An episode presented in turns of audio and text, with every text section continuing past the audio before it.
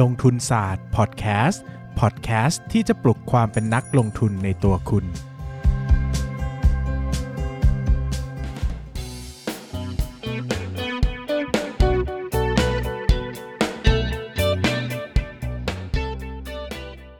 สวัสดีครับ ยินดีต้อนรับเข้าสู่รายการลงทุนศาสตร์พอดแคสต์รายการที่ชวนทุกคนพัฒนาความรู้ด้านการเงินและการลงทุนไปด้วยกัน วันนี้นะครับก็กลับมาสู่ช่วงเลคเชอร์อีกครั้งนะฮะก่อนจะไปเลคเชอร์เราต้องทำหน้าที่ของเราอย่างเหนียวแน่นนะฮะก็คือการโฆษณารายการใหม่เนื่องจากคนฟังน้อยมากนะครับโหรงเหรงโหรงเหรงมากนะฮะเรากับเออเป็น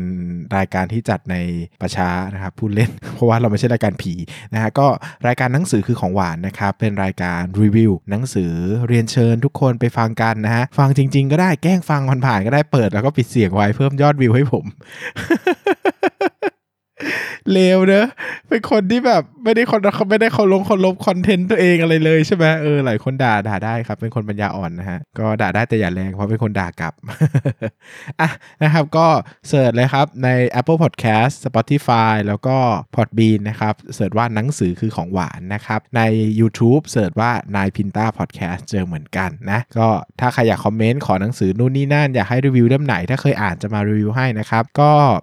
จะทำเป็นเหมือนห้องสมุดเล็กๆของผมเองอะ่ะผมอ่านแล้วผมอยากเล่านะบางทีเป็นคนแบบเก็บกดอะ่ะเออก็อยากจะพูดนู่นพูดนี่นะครับยังไงก็เรียนเชิญไปฟังกันได้นะฮะลง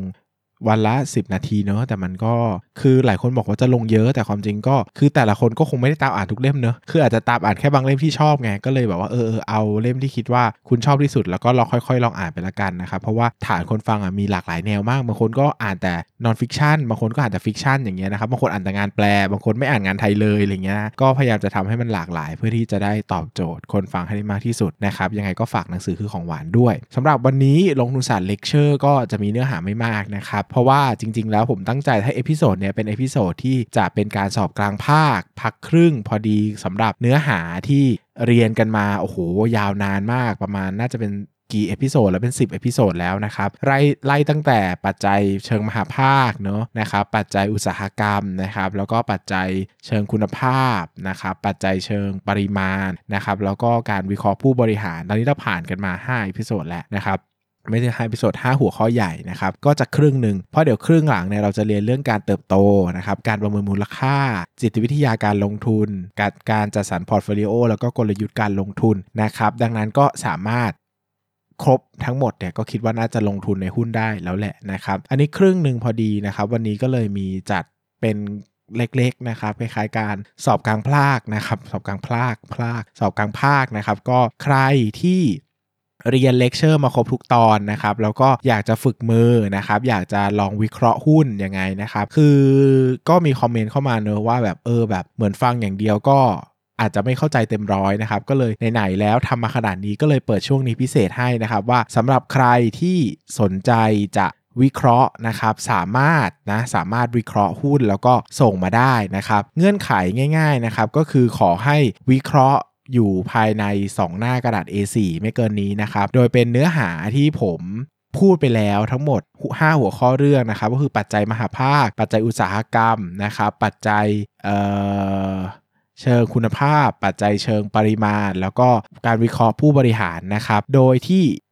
ผมเนี่ยมีเวลาให้ถึงวันที่ 26 นะฮะ 20 ไม่เอายี่หกอยู่เอาเอา26ก็ได้ครับ ก็ตั้งแต่วันที่ 20 คือวันนี้ถึง 26 นะครับ ก็เรียนเชิญทุกคนว่าเอ่อใครสนใจที่อยากจะฝึกมือหรือลองวิเคราะห์นู่นนี่นะครับ ก็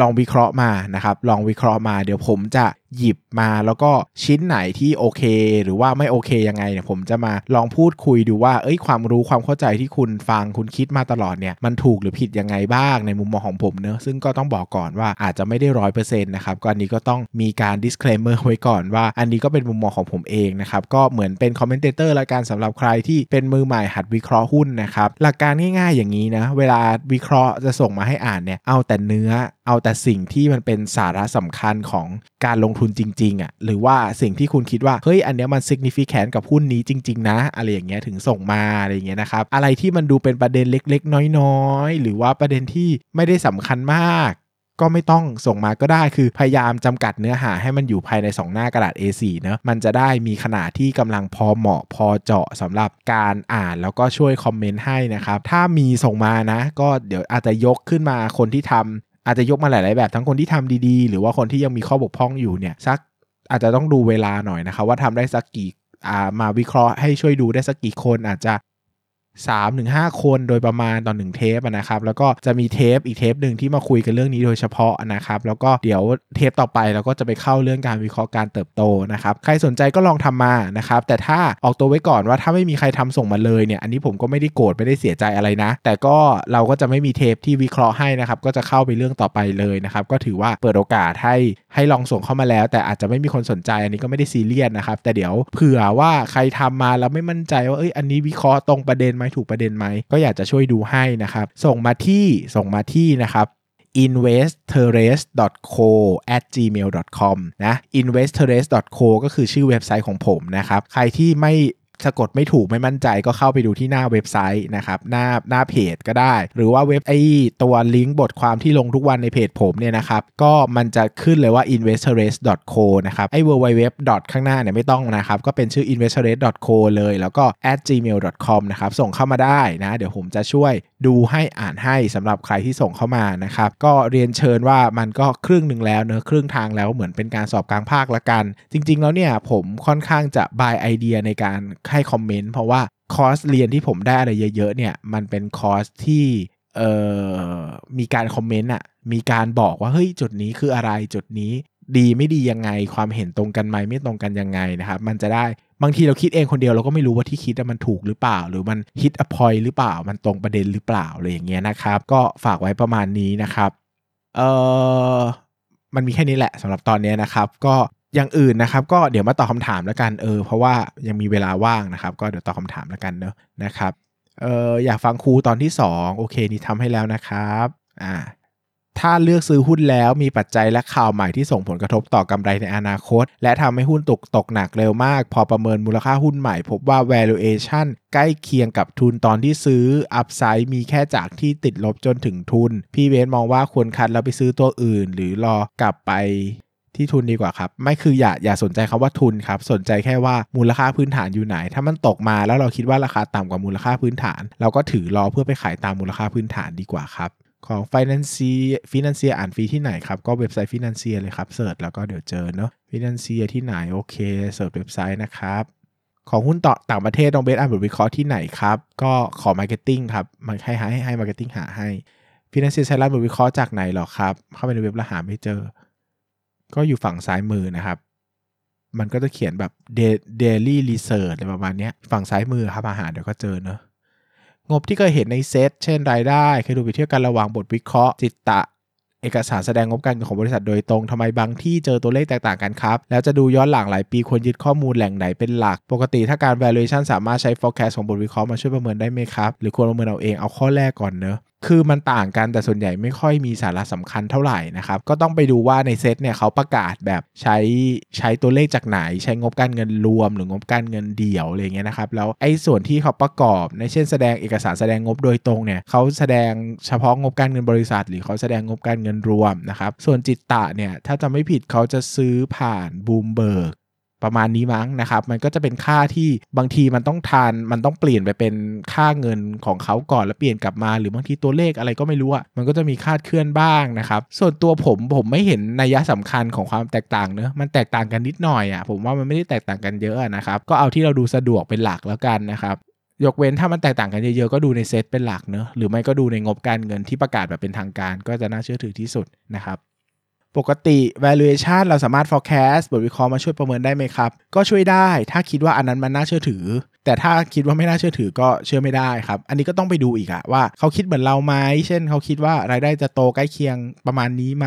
นะครับกำไรจะโตประมาณเท่านี้ไหมคือเราต้องมี valuation ในใจคร่าวๆก่อนนะเราจะได้ไปดูว่า นักวิเคราะห์เขาเขียนเขาคิดเหมือนเราไหม คือถ้าบางแบบนักวิเคราะห์บางคนเขาก็โอ้โหแบบ aggressive มากนะครับ หรือว่า bullish มากหรือ bearish มากเนี่ยตัวเลขก็จะต่างจากเราเยอะครับ ก็ความจริงเราควรจะมีคร่าวๆก่อนว่ามันประมาณไหนประมาณนั้นนะครับบทวิเคราะห์ที่เซตเทรดรวบรวมมาของแต่ละบล็อกเหมือนหรือแตกต่างกันไหมครับ ก็เหมือนกันครับ แต่อาจจะไม่มีทุกโบรกนะ บางโบรกเขาไม่ได้ส่งให้เซตเทรด มี 2คำถามครับพี่ 1 16.15 เซลล์โกรดน่าจะเป็น same store sale growth นะครับ ยอดขายที่เพิ่มขึ้นจากร้านค้าเดิมนะครับ อยากตามว่าโบรกเกอร์โบรกเกอร์ไหนนำหุ้นเข้าตลาดอ่านได้หาได้จากไหนล่ะครับผม ก็เสิร์ช Google ก็ได้นะ เสิร์ช Google ก็น่าจะมีนะก็หาข่าวตอนนี้เขาเอาเข้าอะครับว่าอะก็เสิร์ชชื่อแล้วเสิร์ช IPO อะไรเงี้ยแล้วก็อาจจะลองอ่านไปนั่งอ่านว่าใครเอาเข้ามานะครับ น่าจะมีเขียนนะ ผมว่ามันน่าจะมีเขียนนะนะครับติดตามมาตลอดครับเอออยากได้คำแนะนำจากพี่เบนเพราะคิดว่าลงทุนในหุ้น แต่ไม่มั่นใจในสายตัวเองว่าเป็นเทรดเดอร์หรือนักลงทุนกันแน่ เพราะอยากขายตอนมันขึ้นและอยากถือยาวๆเติบโตทำยังไงดีคะ ควรมีวิธีคิดยังไงดีคะก็ลองทั้งสองอย่างอะครับ อันไหนที่เราทำแล้วเรากำไรก็เอาวิธีนั้นอะเอาที่เรารู้สึกว่าเราทำแล้วได้เงิน แล้วก็สบายใจก็เลือกทำตามวิธีนั้นเป็นหลักนะครับ ประมาณนี้ เอ่อ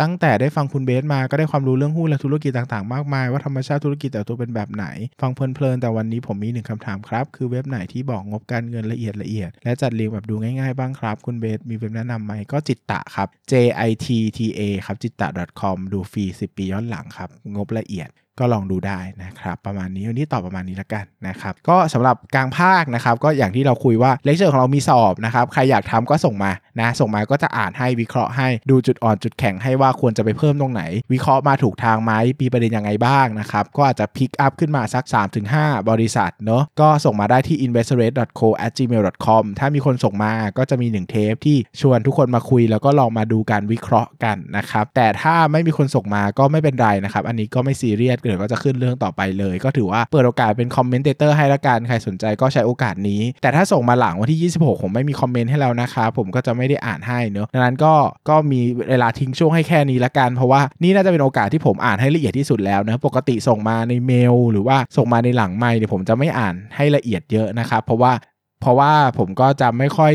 ชี้ไม่คือคือไม่ค่อยอยากจะชี้นำการลงทุนเท่าไหร่ หรือว่าไม่ค่อยอยากจะวิเคราะห์เท่าไหร่ เพราะว่าคนจะไม่เข้าใจว่าภาพรวมที่ผมเล่าผมสื่อคืออะไรเนาะแต่พอนี้มันเลคเชอร์มาครึ่งหนึ่งแล้วมันก็รู้ว่าผมพยายามจะบอกเล่าอะไรให้ฟังนะครับ ใครที่ไม่เข้าใจประเด็นไหนจะได้กลับไปย้อนฟังได้ถูกก็เป็นโอกาสพิเศษละกันนะครับส่วน จะมีหรือไม่มีอันนี้ก็แล้วแล้วแต่ท่านผู้ฟังละกันนะครับว่าสนใจหรือเปล่าตัวผมก็ได้หมดครับ พูดก็ได้ไม่พูดก็ได้เอาตามสะดวกเลยละกันสำหรับวันนี้ก็ขอบคุณทุกคนมากครับ สวัสดีครับ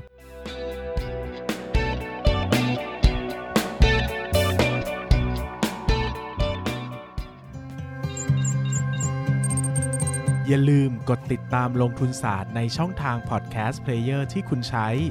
แล้วกลับมาปลุกความเป็นนักลงทุนกันใหม่ใน ลงทุนศาสตร์พอดแคสต์